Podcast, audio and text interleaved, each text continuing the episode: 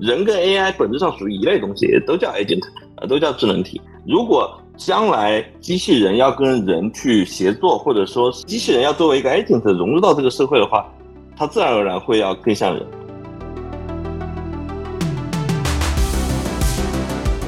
为什么这个叉车它至少要能够搬一吨的货物啊？为什么大家希望叉车工开车的速度要达到三米每秒啊？这个其实是跟它的场景相关的。这个叉车它本身未来就会变成一个机器人，但是呢，它不会有头有胳膊。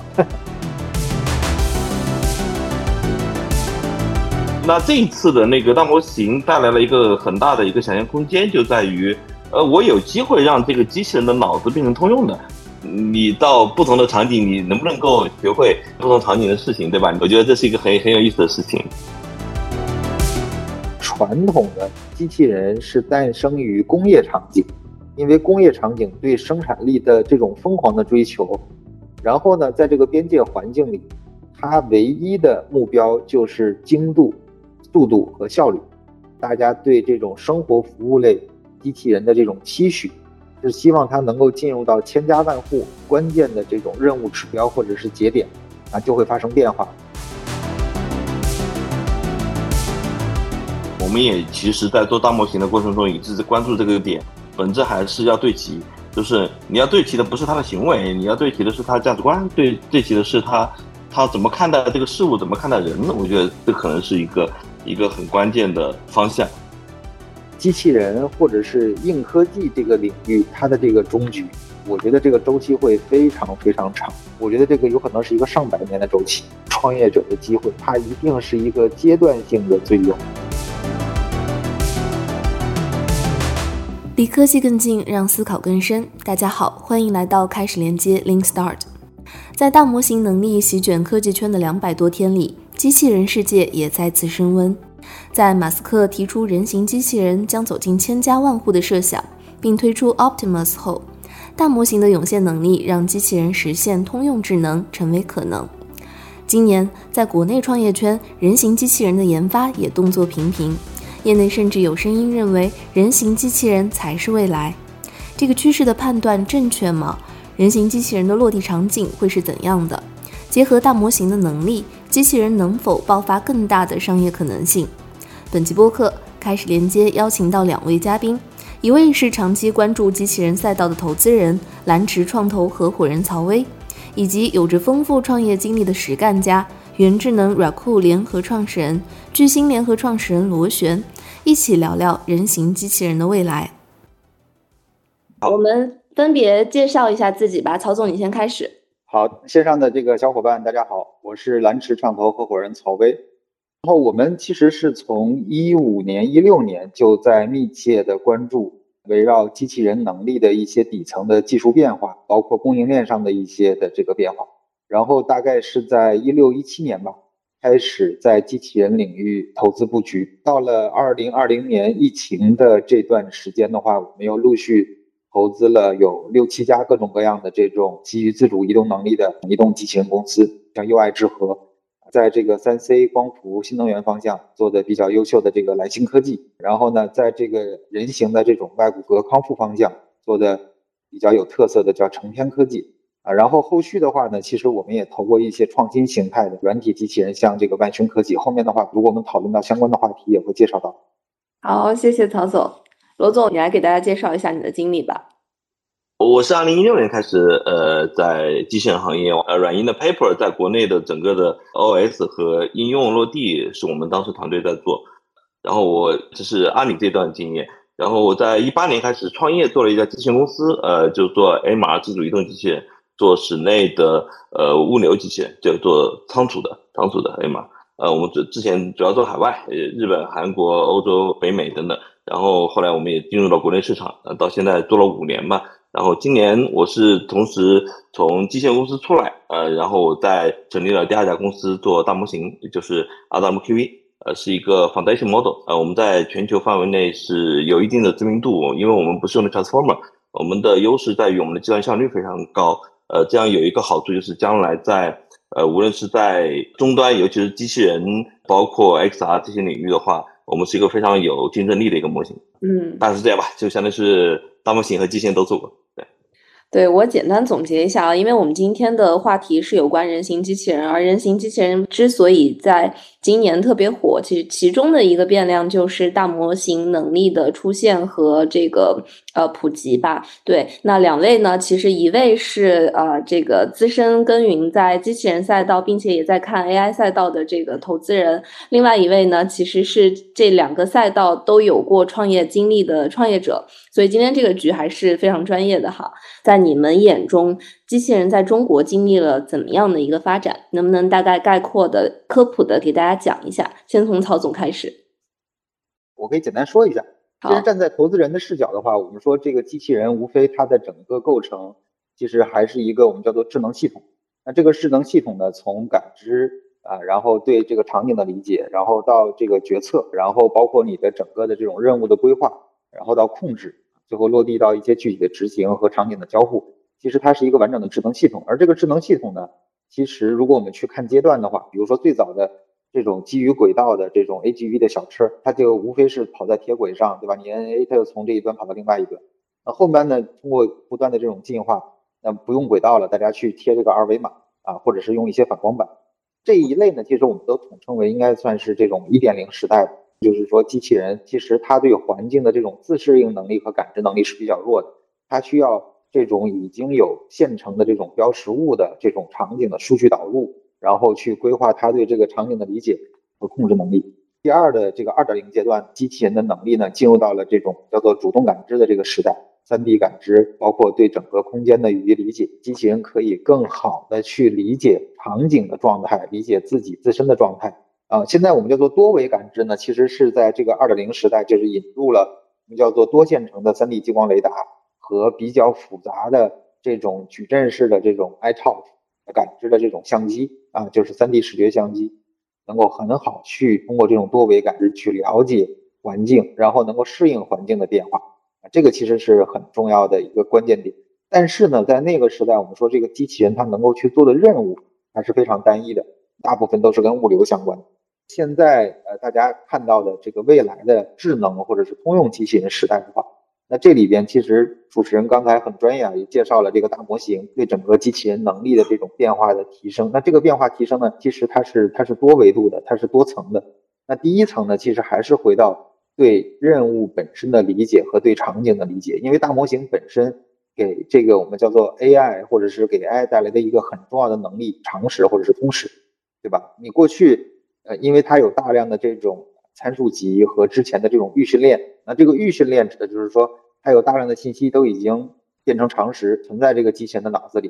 对吧？你跟机器人讲，去帮我去拿一杯水，你就不需要再去做各种各样的这种数据采集和训练，告诉他这是一杯水。就是在这种复杂任务的顶层处理上，其实是给机器人做了一个非常好的去做动作规划和任务规划的基础。总结来讲吧，就是分成这个三个阶段。第一个阶段呢，就是说这种被动感知；第二个阶段呢是主动感知；第三个阶段呢，就是说可以理解复杂任务啊，未来走向我们叫做简单场景的这种任务的串联，就是能够具备的这种任务执行的泛化能力，进入到这种通用的最基础形态。至于形态它是不是人形，反而站在这个投资人视角，我们对人形这件事是不痴迷的啊，我们更专注的是说你能够解决过去机器人的这种。单一任务的状态能够进入到通用任务的状态，这个反而是更重要。非常认同哈，就是务实派，对吧？这也是我们接下来会讨论的，到底人形机器人这个概念是不是一个呃，它是一个唯一的答案吗？或者它是一个正确的答案吗？我们一会儿会聊到。那罗老师，你从创业者的角度给我们讲一讲，你觉得可能机器人创业在中国经历了怎样的发展？我可以从 to C 和 to B 两个呃角度去看这个问题。to C 的话，就是呃无人机和和扫地机器人还是一个相对比较成功的一个能够形成数据闭环和供应链的两个两个场景。而 to B 的话呢，我看到的现状是工业领域还是一个飞镖，仓储服务领域有一定的量，但是也是不够大的，毕竟不像 to C 那样那大规模嘛。刚刚也提到的就是。机器人的脑子不通用，呃，那么那么在 to B 的场景下，做了一个清洁机器人，它没办法用在工业或者是仓储领域，对吧？那这一次的那个大模型带来了一个很大的一个想象空间，就在于我有机会让这个机器人的脑子变成通用的。那其实我觉得通用还分两层，一看上去是一个语言模型为主为主线的，然后再去增加了很多一些多模态的能力的，还有一种是我其实更看好的是呃特斯拉的端到端的这种方式，就是光子进，然后。那个行为出，这这是符合一个第一性原理和现在现在人类的一个行为的一个逻辑的，对吧？至少在自然世界里面，人这一这一种智能体，这种 agent 已经达到这样的能力了。我想，能不能请罗老师再来解释一下，就是你所刚刚提到的这个特斯拉端到端的这个理念，具体怎么去理解，让我们普通的观众也能够理解。端到端是这样的，特斯拉其实它的传感器就是摄像头，而且是单摄。单摄进来的就是图片或者是多帧的图片、视频嘛，带了空间和时间序列的数据进来，然后出来的就是我要决策，我要我要从 A 点到 B 点怎么走，中间需要各种各样的决策，都是这个机器人自己做的，而中间全都是神经网络，人也是这样的嘛，对吧？人也是，比如说我到了一个环境，我要做什么样的决策，其实没有一行代码告诉我说，遇到这种情况下一定要做什么。就是它的大脑中枢自己形成代码，自己形成计算，不需要就是人为的可能去输入这个代码去计算这个它接下来的行为，对吧？对，这是我对未来机器人的一个畅想。对我希望未来机器人是这样的。嗯，我们一会儿也会呃聊到这个特斯拉的这个理念哈。那我们接下来呃先再来讲一下你们所观察到今年这个机器人的赛道经历了什么？因为今年确实是不管是科技圈还是呃可能和 AI 相关的一些赛道都非常火热的一年。还是曹总先来说一下。对，今年的话，其实的确是比较特殊的一年。虽然这个大模型或者是 GPT 之前大家在学术侧就肯定已经说了很久，但是其实被这个学术侧认为是什么叫做比较成熟的，或者是不值得去提的事情呢，反而是在今年，这个从产品侧，在整个的这个用户这一端和这个资本市场这一端达成了一个前所未有的共识啊，就是说它的这个产品体验。在三点五出来以后，给大家带来了比较超预期的，或者是超想象一些这种用户层面的这种反馈。从资本市场来看的话，就是说，一个是看供给侧，一个是看需求侧。人形机器人这件事情，或者是通用机器人这件事情呢，站在需求侧上来讲，它是非常 make sense。因为各个国家，特别是发达国家，它的这个人口的出生率问题，其实大家都在不断的去用这种创新的这种产品，不断的去升级各个环节里边的，我们叫做劳动力参与主体吧。但是呢，在今年的话，因为底层模型的这个变化，一下子就点燃了大家对不光是人形机器人和通用机器人了啊，对 AI 大模型本身的这个热情，其实今年也是非常非常高涨啊。在这个资本市场这一这一次是在供给侧，因为技术的这种迭代和进步啊，让大家看到了更快达到这个目标的一个一个希望啊，所以这个热情一下子就就起来了。这我们也看到很多非常优秀的这种连续创业者啊，或者是成功的创业者啊，全都跳出来，大家进入到这个大模型领域啊，开始在做这种大模型，或者是大模型跟硬件结合、跟软件结合的这种创业。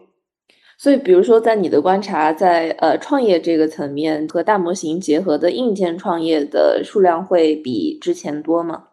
如果是跟二二年去比的话。其实二二年的时候，我们就已经开始在投大模型和大模型相关生态的一些公司。那个时候市场还是在一个早期的培育阶段啊，和这种市场教育阶段。因为那个时候没有人能够拿出来非常有说服力的产品去教育市场和教育用户。但是因为在这种产品侧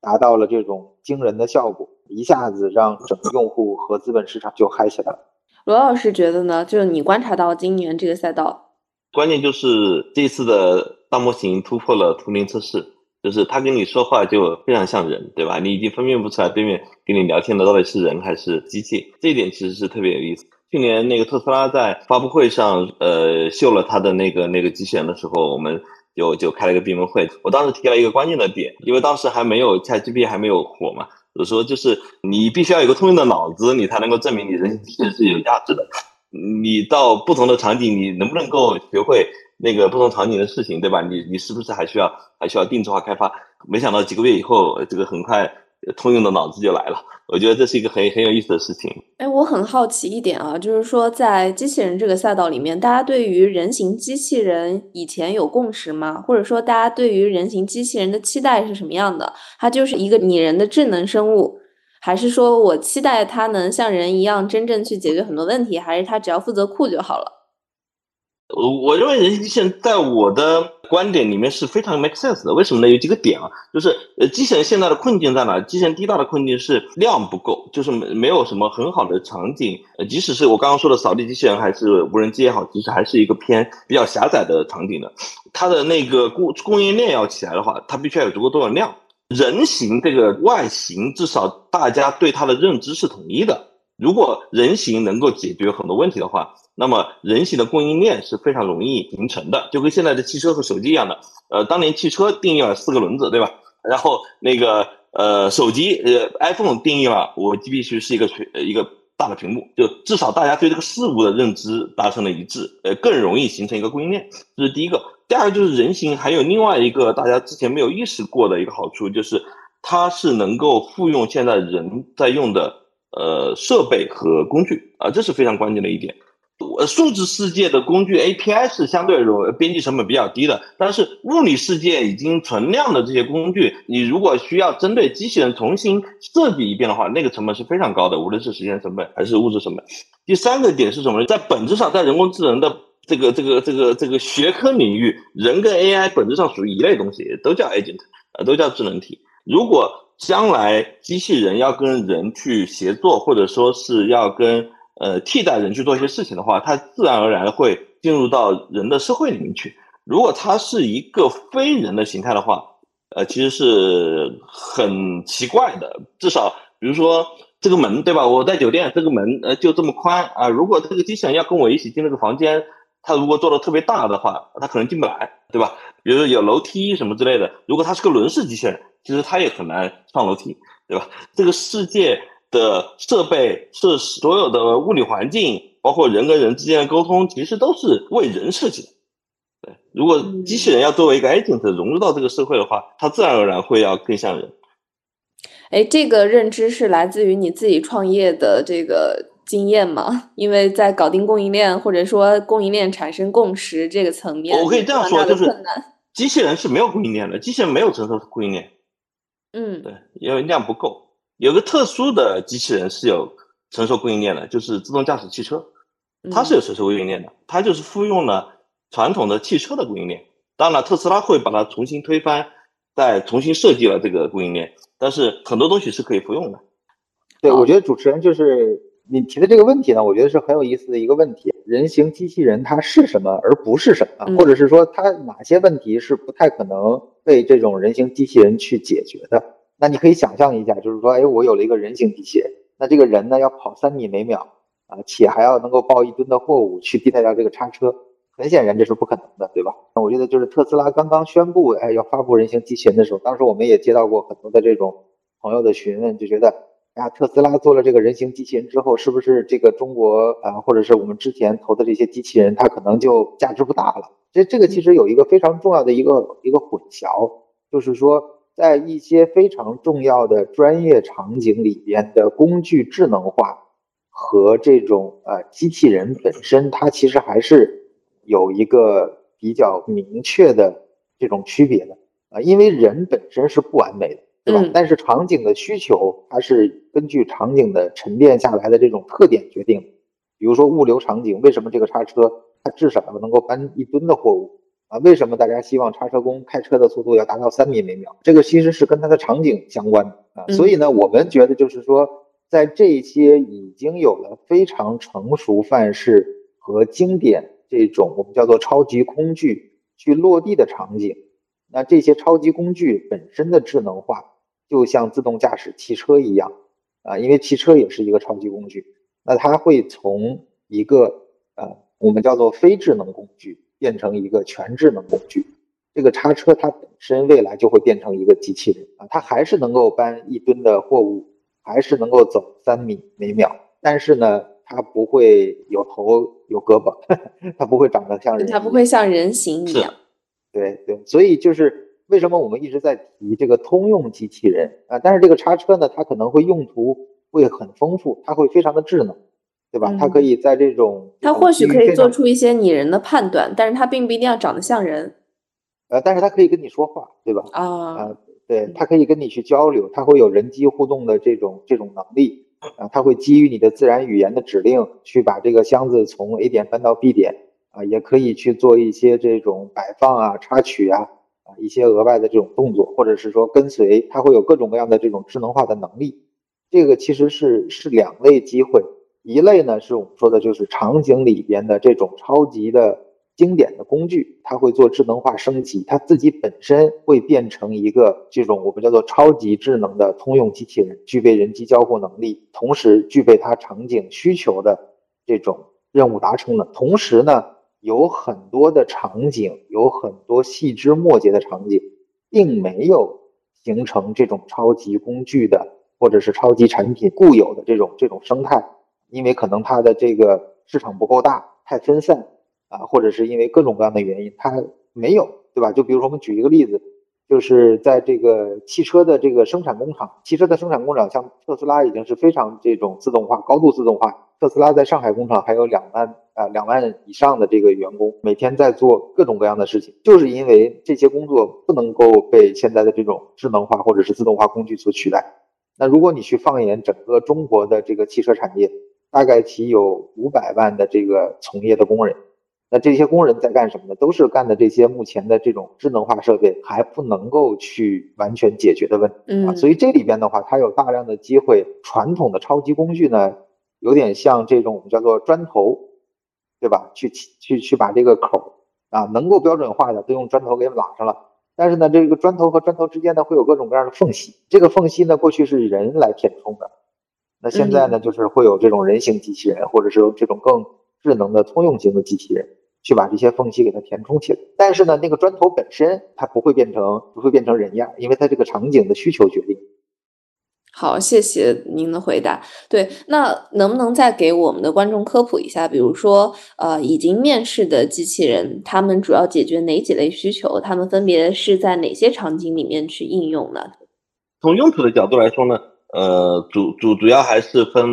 分几类吧，一个是。呃，偏服务的机器人，一个偏工业的机器人，其实物流我觉得可以单独分一类。还有那个水下的机器人，对吧？还有一些那个那个无人机属于空中的机器人。其实从用途上来说，其实可以分很多种。就是回到这个刚刚说机器人这个概念啊，我认为未来的机器人这个概念可能会发生变化。就像刚刚陶总说的，以前在一个呃垂直领域会有一种超级工具出现，对吧？我认为这一类的机器人可能会就是用新的 AI 的技术能够。在这个场垂直场景做出更好的 ROI 出来，我觉得是有可能的，但它还是一个垂直领域的这个设备。对我觉得这是一个未来的分类，可能就是它能不能通用，通用就像我们先说这个手机之前有这个叫 feature phone 和智能机，没错没错没错。对，我觉得今年有可能就是一个我们叫做 feature 机器人和未来的智能机器人的一个分水岭。没错，OK。所以你觉得将来的这个标准分类的标准，它可以直接变成它是否能够跨场景去通用？对，是跨场景去通用，甚至更大胆一点说，未来就是呃，通用的机器人是要复用人的那工具的。刚刚说的这些超级工具是会被呃通用的人形机器人去使用的。好，那回回到这个分类和和场景，这个曹总怎么看呢？呃，其实我觉得大家这块儿不会有太大的分歧啊，反而我觉得。这里边比较有意思的视角呢，你能不能够做出来单款量非常大的这种通用型的产品？就是过去的话，大家如果玩过手机的话，比如说像诺基亚，它有八三幺零、八八幺零，对吧？然后各种各样型号的手机，它的这个 layout 有非常非常大的差别。但是呢，苹果出来以后，一下子大家所有的手机都长得一模一样，在这种生活服务场景。大家的需求高度类似的这个环境里，那会有一些这种量非常大的啊，这种通用类型的机器人会出现。对这个，我觉得会是一个新的分类。这种分类的话，可能在过去它没有被定义过，这个是需要一个重新定义。至于这个机器人它最后是不是人形，它依然是有争议的。或者是说在以及它是否沿用人类的工具也是有争议的，我觉得。我们把它理解成为是一个智能系统，那这个智能系统呢，我们能够知道的一定会具备的就是它会具备感知能力，对吧？它会具备自己的独立思考、任务规划和决策能力，啊，它会具备非常丰富的这种人机交互能力，然后呢，它还会具备这种呃我们叫做安全属性。那这个安全属性呢，其实是非常重要。我们说，就是说未来的这种生活服务场景，它最大的特点是什么？是说，因为在传统的机器人是诞生于工业场景，因为工业场景对生产力的这种疯狂的追求，它所构建了一个非常清晰的一个边界环境。然后呢，在这个边界环境里，它唯一的目标就是精度、速度和效率啊，结合成本。但是呢，我们现在看到的是，大家对这种生活服务类机器人的这种期许，是希望它能够进入到千家万户，进入到我们的日常生活中。而在日常生活中呢，其实它的这个我们叫做大家关注的这些关键的这种任务指标或者是节点啊，就会发生变化，对吧？比如说我递给这个罗总一杯水，哎，罗总请喝水，这个水离你是这个五十厘米，对吧？还是五十五厘米，还是离你六十厘米？我觉得你胳膊能够得着就行了，对吧？我我我不会关心那么这个叫做任务导向，它是一个 mission driven。我只要把这一瓶水给你啊，然后你胳膊大概其实那么长，我一看差不多啊，你能接得上，OK，啊，任务结束了，对吧？它不需要不需要这个工业场景，或者是说我们叫做零点一毫米的精度，对吧？我有一毫米的精度，我已经很对得起罗总，对吧？所以在生活服务场景里边，大家要的第一点是安全。啊，第二点呢，你要能够完成任务，对吧？我给你的任务你要能够完成，哎，让你捡垃圾你能捡垃圾，让你去递水你可以递递水。然后第三点呢，它一定要便宜。进入到 C 端消费市场的话，大家的目标永远是多快好省，嗯，省很重要，一定要便宜。那最后呢，就是说，同样你要高度的这种智能化，你要能够完成大量的这种通用任务。如果未来的这种机器人，啊，除了我们现在看到的这个大模型的这种人机交互上的这种创新之外，啊，机器人本身的这种材料的创新是非常非常关键，因为这个创新决定了它的安全属性，也决定了它的成本属性。啊，所以我们有一个比较疯狂的想法，就是认为未来的机器人，它很有可能就是塑料加算法，它不一定是铁的。啊，就像我们之前看过那个动画片里边有一个大白机器人。对吧？它可能就是个大塑料块儿，但是它它也能围着你走，对吧？能够帮你去干活，你管它长得像不像人呢？那我们看到一些情感陪伴类的机器人，可能它本身就很可能是曹总说的那种形态了。那这波大家对通用机器人的想象，因为首先通用机器人并不一定是需要是人形的，但是当我们说呃人形机器人的时候，其实我们可能更多的是指向它是有一个通用能力，就是拟人化的，非常接近于人的这个能力的这样的一个机器人。那这样子的定义和想象跟过往，比如说我们对工业机器人啊，或者一些服务型的机器人，对他们的想象相比的话，是有什么不同吗？就是他强调的这个通用能力，它最可能被应用在哪些场景呢？两位可以说一下自己的判断。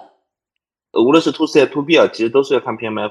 呃，首先哪些职位或者是哪些人在从事的工作会优先被新的这种自动化工具或者说是通用型人人机器人去替代掉，而且这个量要足够大，天花板要足够高，对吧？呃，否则它就会变成一个定制化的一个工具。呃，我们之前创业的时候就就就围绕这样一个思路在看各种各样的场景。我们认为最早呃被替代的肯定是那些工作枯燥繁重、年轻人不愿意再去重复劳动的地方，那么就是工业和物流嘛。工业和物流其实就是现在招不到人、招不到年轻人最最核心突出的两个场景。对，那自然而然的可能工业和物流这两个领域。会变成首先被这些所谓通用机器人会会关注的两个市场，我我们也看到了，我觉得这是个很自然的一个思路吧。既然你是聚到进到一个垂直的一个场景里面，你怎么样保持这个通用性，这会是变成一个很关键的问题。对，因为你一进到一个通用场景以后，有很多人自然而然的会为这个通呃这个垂直场景去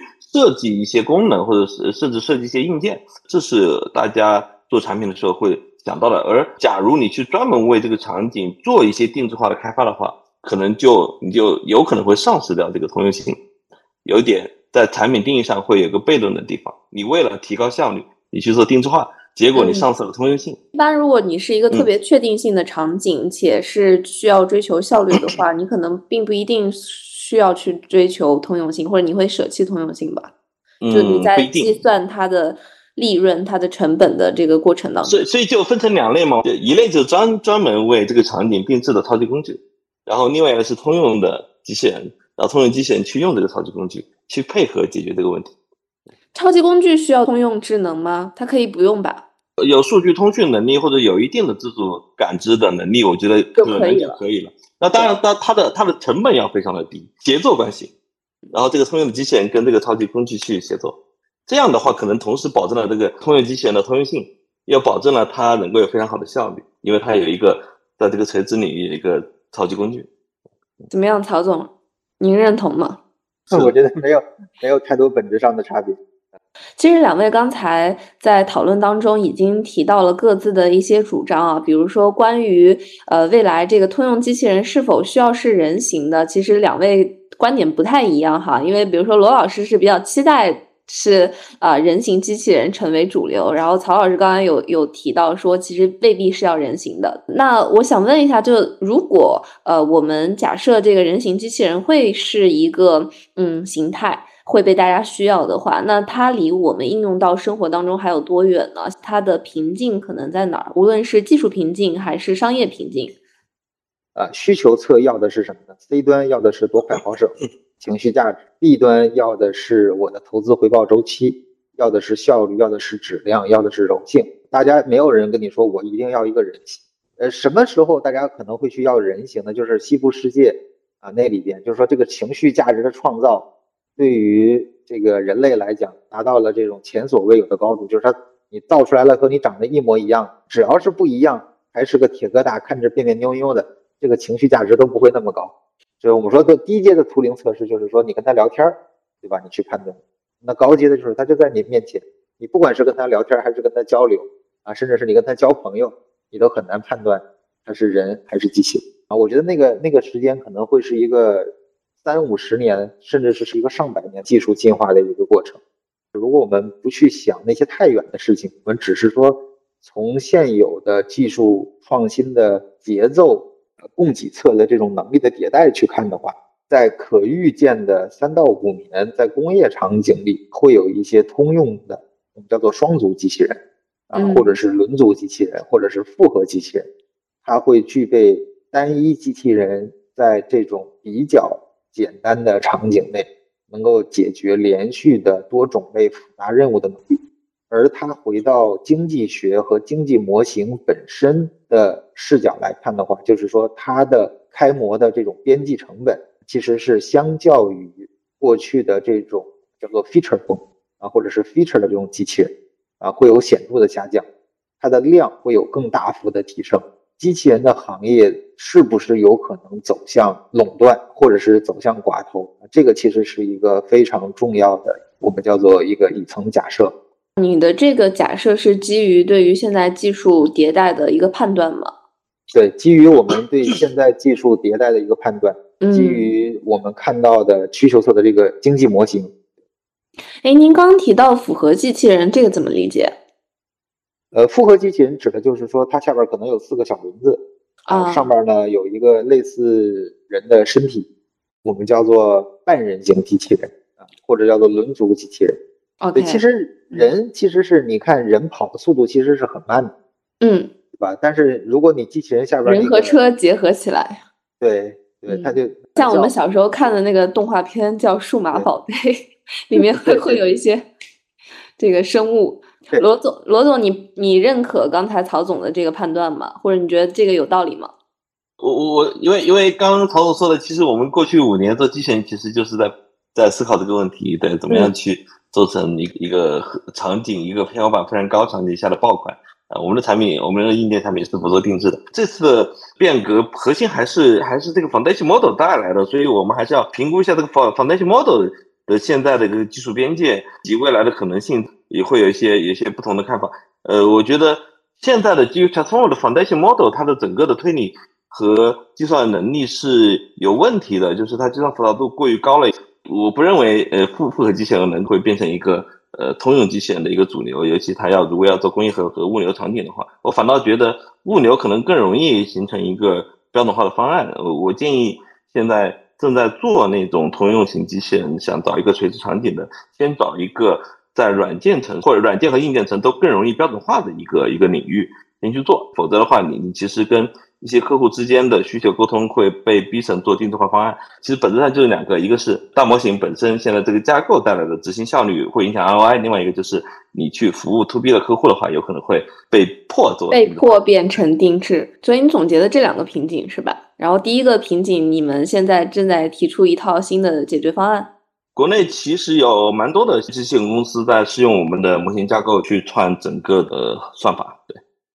接下来其实想跟两位老师一起盘一下我们现在有的通用的机器人，嗯，包括我们能够看到一些巨头也在这一块发力。呃，相信很多人对特斯拉发布 Optimus 是印象很深的。那刚刚其实两位有提到马斯克的愿景，我们能不能再展开聊一下？就比如说，呃，你们个人以及你们所在的行业是怎么看待特斯拉机器人的这个愿景的？罗老师，要不先来说说吧。特呃，特斯拉本身一直都是一家机器人公司，因为就像刚刚您说的，无人驾驶汽车，它的另外一个名字就叫轮式自主移动机器人。然后呢，它通过一个标准化的、成熟的工业体系，呃，供应链，呃，去培养了它的计算，呃，包包括它的芯片，然后收集了大量数据，拿到了大量的感知的供应链的能力。然后呢，它很多东西都可以复用到它的人形机器人的，都是非常重要的一个地位。所以它很容易的能够相比其他家更容易的能够切到这个市场。曹老师，您怎么看这个特斯拉的机器人的愿景呢？刚才技术层面的很多东西啊，其实罗总都已经讲，的确是他们不光是在前台在不断的去把自己的这种能力去做迭代和升级啊，然后向上上游供应链去做延伸。美国的很多在场景侧。已经做到了行业第一的公司，比如说像苹果，对吧？比如说像特斯拉，都会自己去往上游走。为什么？因为他自己掌控了应用层之后，他一定会去把整个上游的芯片层去做更完整的，或者是更独立的这种生态，去提升自己的壁垒，或者是更好的去优化自己产品的这种性能。这个其实是一个过去无数次被验证的一个趋势。能够看到的是什么呢？能够看到的是说，特斯拉在自动驾驶领域积累的能力，它首先是用在了自己的生产环节，然后呢，在机器人领域，它的这个落地的优先场景也会是在特斯拉的这个工厂里。同时呢，因为它自己拥有一个自主、独立、可控的一个工业的这样的一个场景，就是它的超级工厂啊。我们听到的信息呢是说，特斯拉。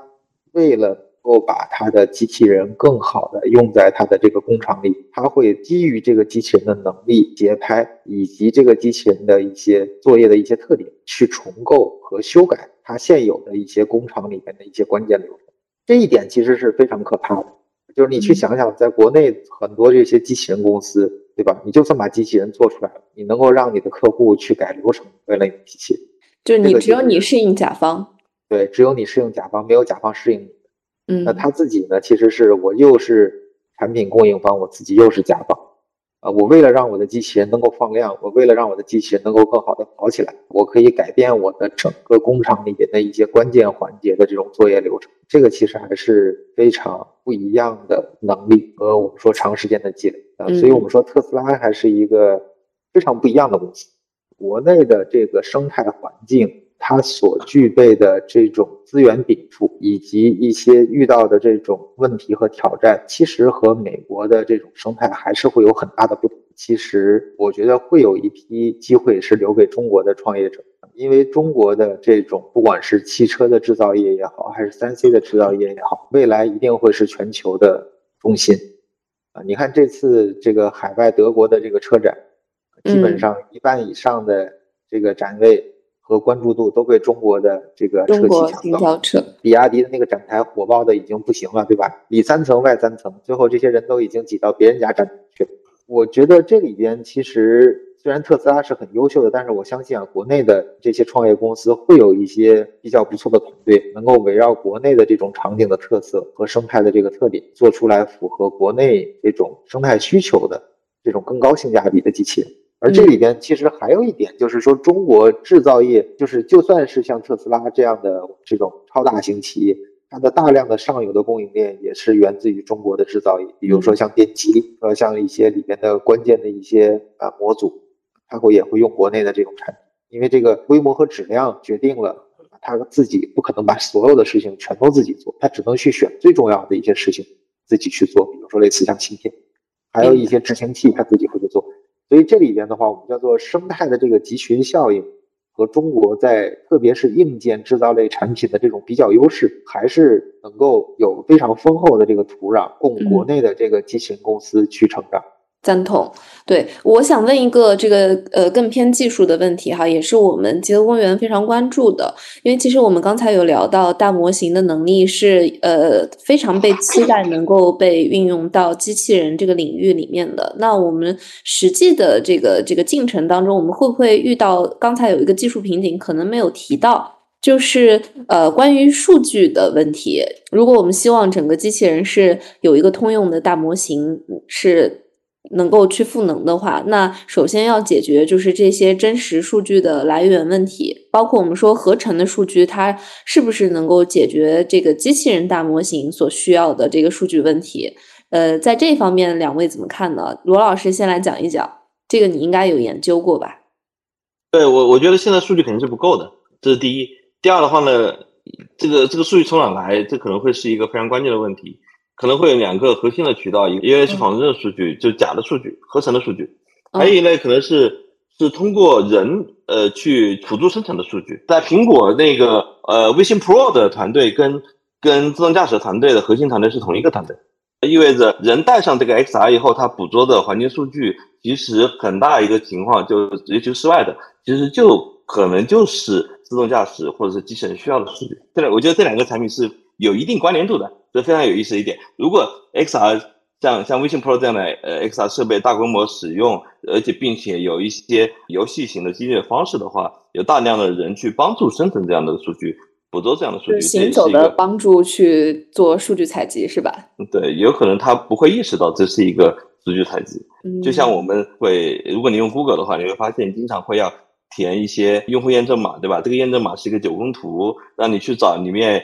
有哪些是有那个卡车的，对吧？这本身就是一次给训练 AI 做收集数据，对标注数据或者做标注，对合成数据，也就是你刚刚其实好像提到说仿真数据是吧？就这对我说是仿真，这种数据对于机器人来说是有用的数据吗？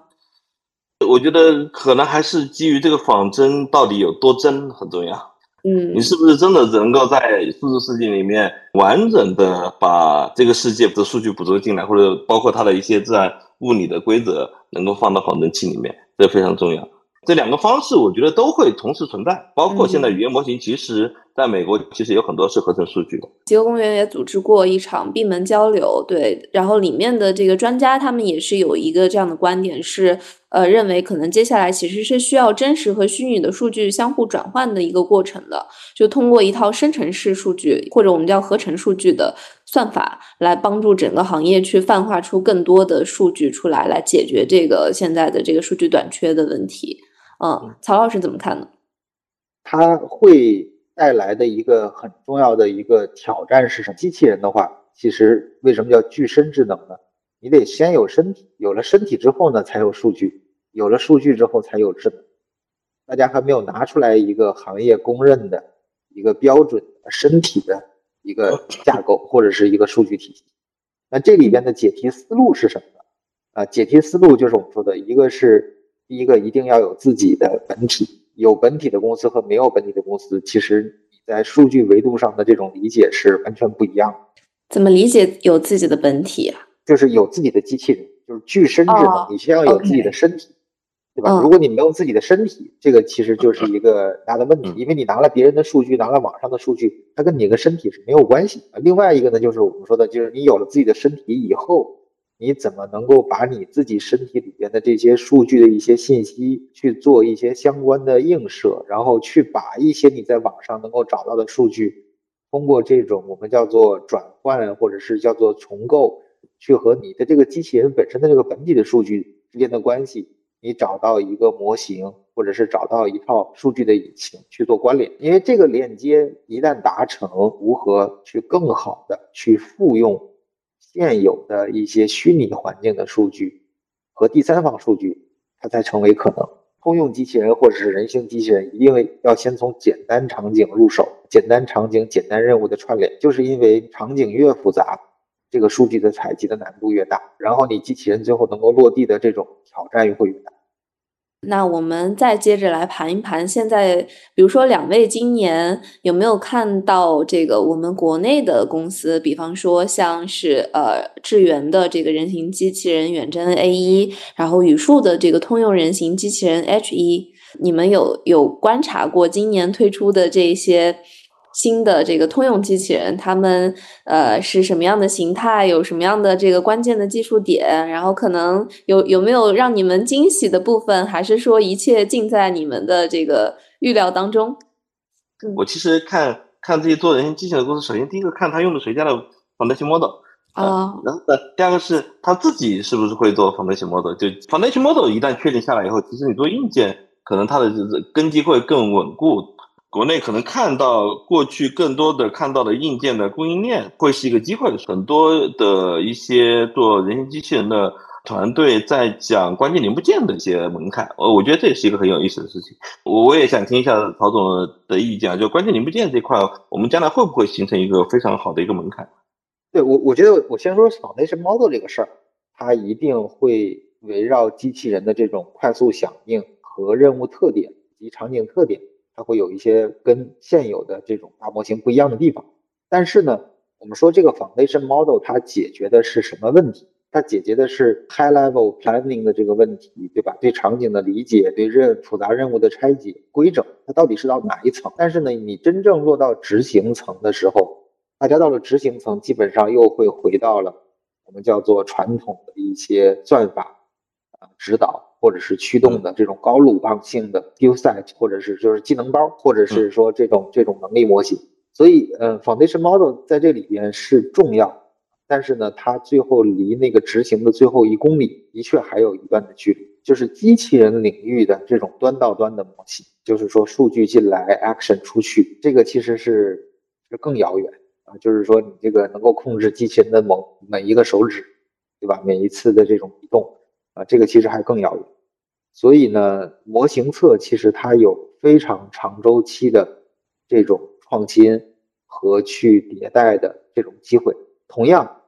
其实罗总提到了一个关键点，就是做机器人的公司自己有没有能力动手去做 model，这个又是一个很关键的分水岭。我自己觉得，在硬件侧，其实它是一个迭代速度比软件侧要慢一个数量级的一个节拍吧，而且。这种硬件的，它的导入周期也非常长。一个减速器导入到一个机器人本体的厂商，可能需要一年以上的这个时间和周期。所以呢，这也是为什么我们其实提到，就是说这种新的架构和新的形态的硬件，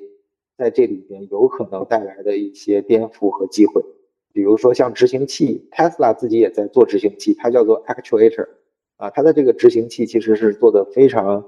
有特色，要这个力量有力量，要控制有控制，要感知有感知，对吧？它未来一定是要多维度能力综合的这样的一个硬件体系，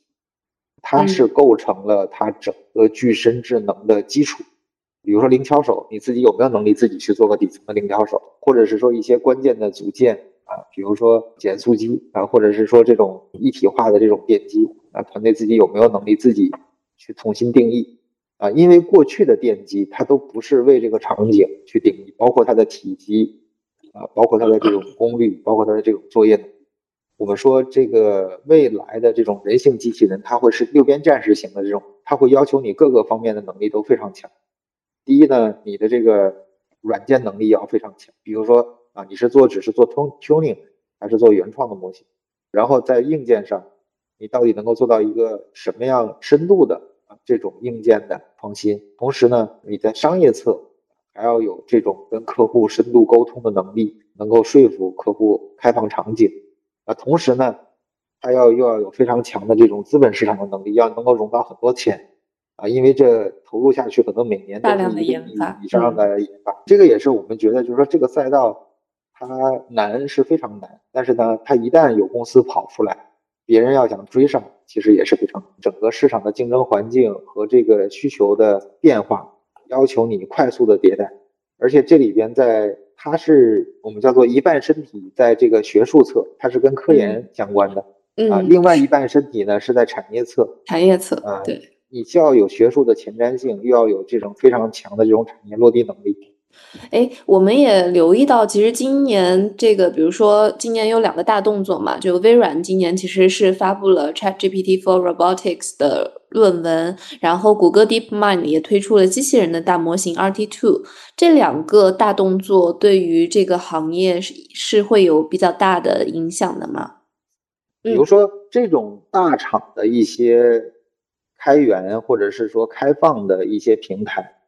应该讲呢，他们是会给市场一些前置的一些信号和标杆，就是会给大家提供一些解题思路，对吧？啊，那现在呢是属于学术圈呢，大家还是你说你的，我说我的，然后这东西看起来到底这个是用这种批处理技能包的方式，对吧？还是直接对齐到 action，直接 VLA，然后中间这个语言和这个视觉之间怎么去做对齐啊？还是说直接就推到 action？这里边还有很多的这种争议和不确定性，我觉得为时尚早吧，还没有出现一个说服力足够强、能够一统江湖的路线，是吧？可能还要个两三年吧。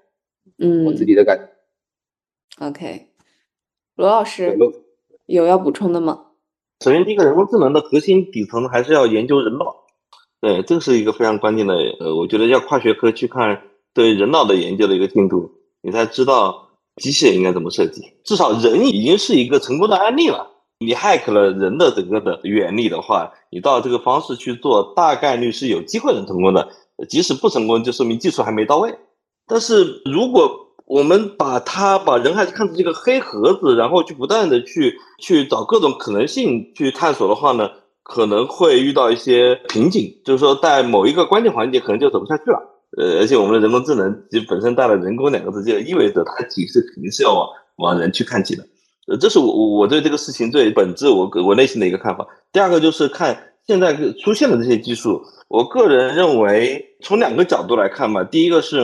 Google 出来的技术，我觉得都很厉害，但是呢，产品化或者是说商业和数据的闭环都做得不好，所以我个人不太建议直接大家。创业公司直接去照搬 Google 给你做的产品和商业模式，对，呃，因为过去几年没有成功过，对，所以我觉得还是要从更从技术本身去去看，再去从需求的角度去看这个问题，这是我个人的一个建议。我觉得大家还是从第一性原理以及从人本来已经是一个非常成功的人形机器人来这个角度去看的这个问题，可能能够找到一个更好的呃技术和工程化的路径。我我觉得我给罗总这个补充两句观点啊，我觉得有些地方是不太一样的，跟罗总的观点。但我我是觉得呢，因为我们也花了很多时间啊去研究脑科学，我们也投了一些做脑机接口的，包括我们之前也投了这些外骨骼公司，其实也在做这个脑机接口的这种联动。说实话。这个 脑科学这块呢，这个坑更深。就是说，我们什么时候能够把大脑研究透呢？可能，反正我觉得这个一个十年、两个十年可能都是不够的。所以，我我自己觉得，就是这里边的话，它只有阶段性最优。对，就是我们之前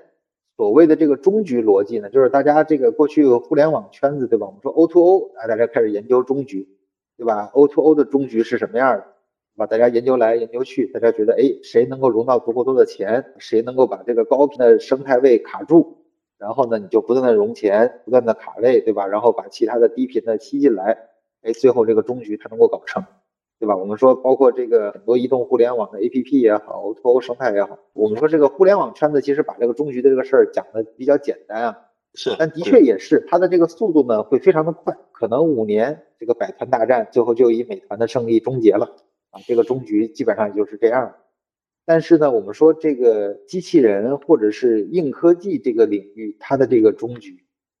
我觉得这个周期会非常非常长。就是假设我们以西部世界的这种完全人进入到造物主的这个阶段，对吧？我们可以完全做出来一个跟自己一模一样的这种生物，一个智能体。我们如果把它这个定义为终局的话，我觉得这个有可能是一个上百年的周期，就是等我们这个 cycle 可能都看不到，可能对我们的子孙后代。隔两辈儿，隔三辈儿，嗯，才能够看到类似的这样的一个东西。嗯，所以这里面我觉得做机器人这个赛道呢，之前我们有过一个主题，就是说它长期去看，放眼一百年、两百年，它一定是正确的。但是呢，你如果去看自己属于当下这一波创业者的机会，它一定是一个阶段性的最优。怎么样能够找到那个简单题，然后呢，让自己能够做到阶段性的最优啊，这个其实才是解题的关键。金句都已经出来了，对。非常赞同两位刚才的判断。然后，其实今天我们聊的很多是非常精华的这个内容，有非常这个锐利的商业判断。那接下来我们就呃还剩一点时间哈，我们进入到最后一个环节，我们可可不可以讨论一下？因为刚才其实两位特别频繁的提到了“具身智能”这个词，这呃“具身智能”是黄仁勋提出的。嗯，那我们能不能做一个判断？你们觉得具身智能会是人工智能的下一个浪潮吗？包括我们现在特别常提到的 AI agent 和具身智能之间的关系，在你的理解应该是什么样的？呃，我个人哈，现在还没有看到这一波具身智能找到一个非常好的一个 PMF 的市场，这个是值得探讨的。具身智能这个这个新的机器人的一个阶段，是时候也要提那个之前经常科幻小说里面会提的机器人三定律，对吧？你怎么保证人类在跟具身智能在一起的时候，它能够保证人的安全。呃，我觉得这个是一个呃很重要的话题。我们也其实，在做大模型的过程中，一直在关注这个点。无论是数据还是事后的一些处理，我觉得都不是本质的问题，本质还是要对齐。就是你要对齐的不是他的行为，你要对齐的是他的价值观，对对齐的是他他怎么看待这个事物，怎么看待人。我觉得这可能是一个关键的方向。呃，这是这是我刚刚说的两个点。如果我是一个创业者，做矩阵智能的创业者，还有一个就是我站在一个做大模型的角度去看这次矩阵智能会带来什么样的安全问题。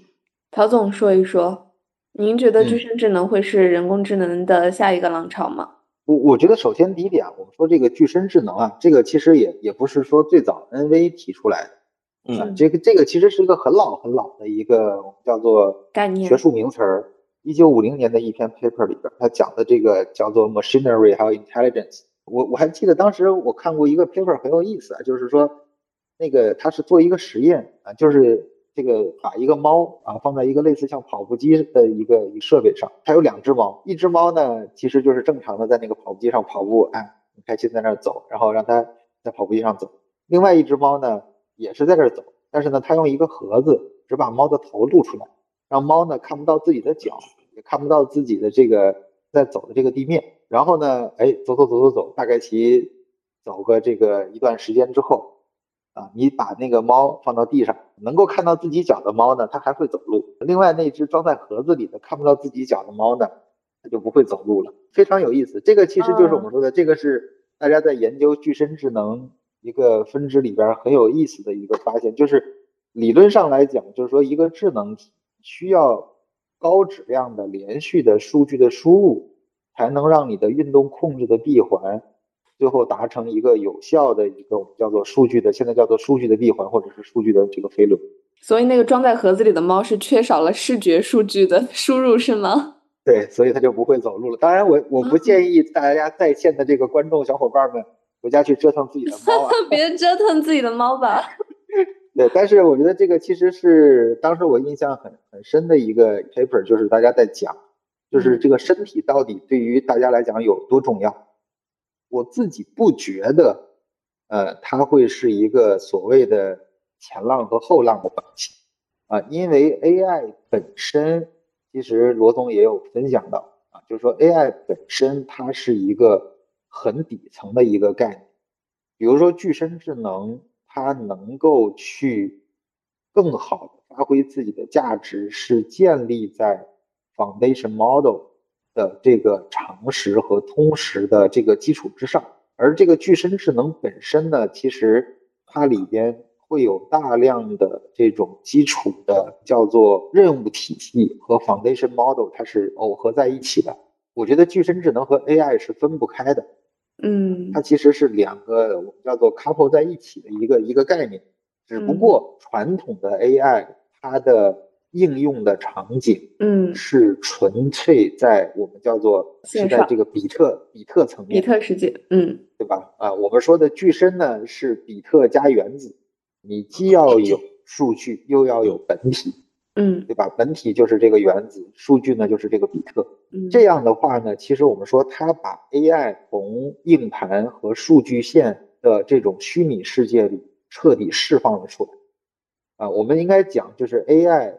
加具身智能是将 AI 的能力从原始的这种虚拟形态释放到了现实世界。那如果我们去看一个国家的 GDP 的构成，有多少是虚拟经济构成，有多少是实物的具体的啊这个经济构成，大家一看就知道。那这里边其实就是它的这个想象空间非常非常一下子就释释放了。对，对它这个我们说就是开个玩笑，就是把这个潘多拉从盒子里给放出去，对吧？那过去我们说这个机器人，它再怎么折腾都是在这个虚拟空间里折腾。那未来呢，这些机器人它就进入到了我们的生活，有可能无是无处不在，就像手机一样，对吧？那你想想，如果我们每个人的这个身边都有一个像手机一样的机器人，每天跟着你，那这个释放了更大的经济价值，对物理世界造成了巨大的影响。所以我觉得它和 AI 应该还是会是一起螺旋上升的这样的一个形态。嗯，就像过去大家提出来具身智能，但是因为 AI 和能力通用的能力。对，因为它的局限性，所以大家是提出来停滞一段时间，哎，又有新的 AI 能力的贡献，然后呢，具身智能又会被拿出来讲一讲。那现在呢，可能哎，Foundation Model 出来之后，大家又把具身智能拿出来讲一讲。嗯，它是一个不断的随着 AI 底层的这个基础算法能力的迭代。就是刚才其实罗总讲了一点，我觉得也很精彩，就是说在这个比特。的这种环境下的这种迭代，它的速度是可能五倍、十倍于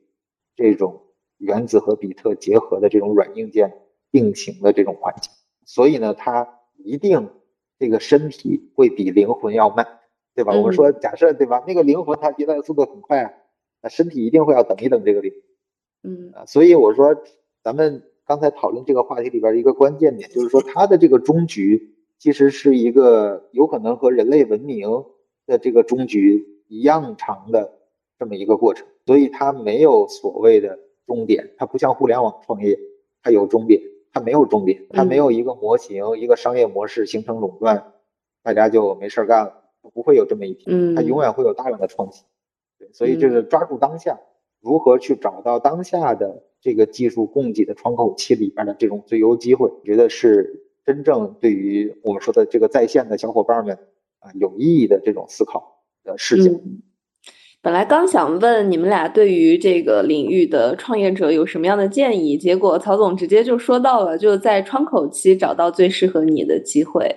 那还有什么要补充的吗？给创业者的建议，两位一起说一说。曹总还有要补充的吗？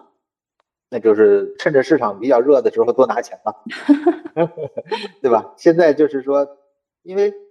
它一定是一个周期性，因为目前来看的话，大家会有一定的这种过高的这种预期，对于 AI 能力和当下这一波技术侧的这个供给能够带来的商业价值的创造，大家可能会有一些过高的一些预期。现在也正是市场比较热的时候，在这个时间点的话，就是储备资金啊，然后等着过冬。罗老师，你有什么建议给到创业者吗？给到你的这个队友们？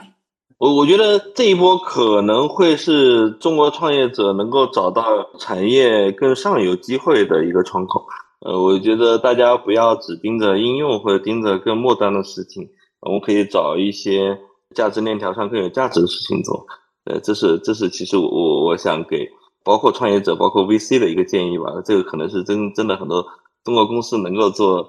不一样的事情的，无论是芯片、OS、infra 层的一个非常好的窗口。